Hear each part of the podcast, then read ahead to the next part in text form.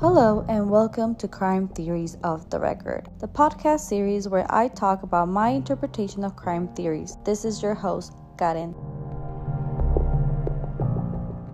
Just when you thought you knew everything about crime, we find ourselves rejecting individualism. As discussed in previous episodes, most early theories located the sources of crime within the individual. But before I jump into this, I would like to remind everyone that I have done some research on the topic and share that I actually have done research on some of the theories that are attributed to the Chicago School of Thought. Off the record, those are academic projects that can be found on Google Scholar. Shifting our gears to the Chicago School of Criminology, not sociology, we see an aim to move past the simple hardline explanations of crime and delinquency. I do want to emphasize that the Chicago School is sometimes referred to as the ecological school of thought, as this is one of the many times that sociology bleeds into criminology. Of the record, the Chicago School of Criminology is one of my favorite schools of thought because it is usually identified with neighborhood studies of crime and delinquency that focus particularly on the spatial patterns of such behavior, especially as reflected in maps of their spatial distributions. There are hundreds, if not thousands, of books and articles that discuss the history of the Department of Sociology at the University of Chicago. As the United States entered the 28th century, a competing and powerful vision of crime emerged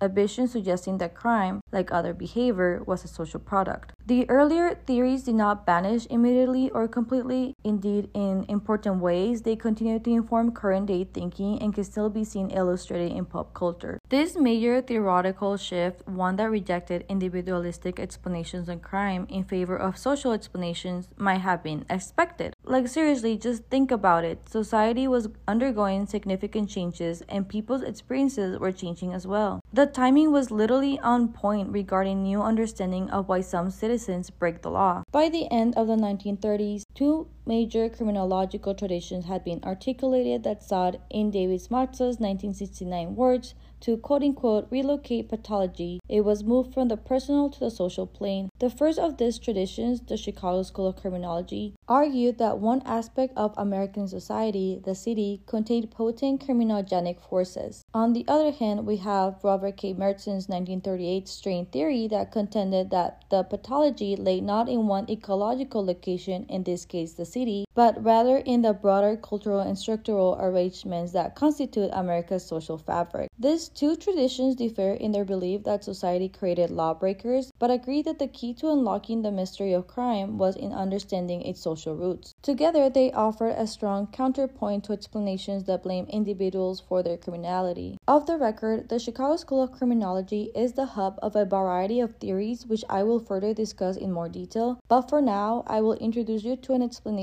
of why crime is concentrated in certain communities. Well, why cities? Well, Watson to my Sherlock. If you consider consider the name of this school of thought and the enormous changes that transformed the face of the United States and made the city the nation's focal point, you might notice the rapid growth of cities. During the latter half of the 1800s, cities grew at a rapid pace and became, as Palen 1981 observed, quote unquote, a controlling factor in national life. Cities were popping. Chicago's growth was particularly remarkable. When the city incorporated in 1833, it had 4,100 residents. By 1890, its population had risen to 1 million. And by 1910, that count surpassed 2 million. But such a rapid expansion had a bleaker side. Many of those settling in Chicago and in other urban areas carried little with them. There were waves of immigrants, displaced farm workers, and African Americans fleeing the rural South. Off the record, most of this wave of immigrants and groups of people saw the city as a source of much hope, very much like the American dream. However, the reality they face, and in some cases still face nowadays, is the harsh reality of a pitiful wage, working 12 hour days, 6 days a week, in factories that jeopardize their health and safety, and having to go home to the slums. That is obviously not accounting for the hate, the trauma, and racial microaggressions that some of these groups face. Nowadays, when you think of the slums, your mind might drift to the third world countries' illustration of densely packed, incomplete, or deteriorating housing units, or if you're more like me, your mind might drift to the Great Gatsby, Valley of Ashes, or Upton Sinclair's novel, The Jungle. With this in mind, it is not that hard to see why criminologists believe that growing up in the city, particularly in the slums, made a difference in people's lives. In this context, crime could not be seen simply as an individual pathology. It made more sense when viewed as a social problem. This conclusion was reinforced by a broad liberal reform movement that arose early in the 1900s, the progressive movement. Although they believed in the essential goodness of America and so rejected calls for radical change, progressives were critical of the human cause brought by America's unbridled industrial growth. The progressives rejected the social Darwinist logic that the poor and the criminals among them were biological inferior and had fallen to society's bottom of the ladder. The progressives prefer a more optimistic interpretation in which the poor were pushed by their environment, not born into a life of crime, which this optimistic and depending on your perspective, white save or survive complex approach led to the age of reform. Per the name, a lot of policies and practices intended to allow the state to treat the individual needs and problems of offenders such as juvenile court, community supervision, through probation and parole, and indeterminate sentences. This belief warned that the social fabric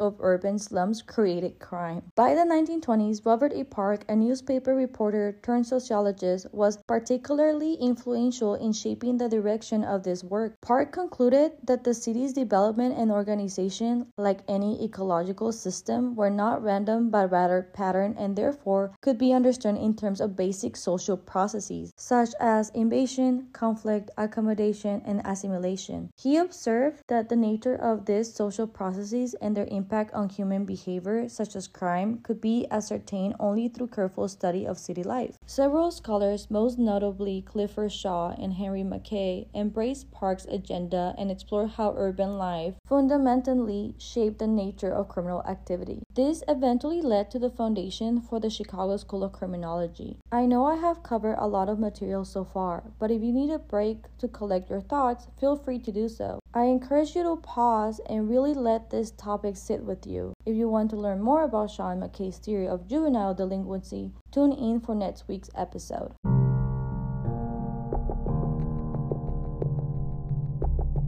Off the Record. This podcast series is brought to you by Anchor. Thank you for listening and choosing this podcast. If you're loving what you're learning, follow us on Instagram at ct.offtherecord. That is at ct.offtherecord, where you can visualize some of these theories and get some scoops on upcoming episodes. Come join us and please rate, review, and subscribe on Spotify or whatever platform you're listening from. And don't forget to join me for next week's episode episode.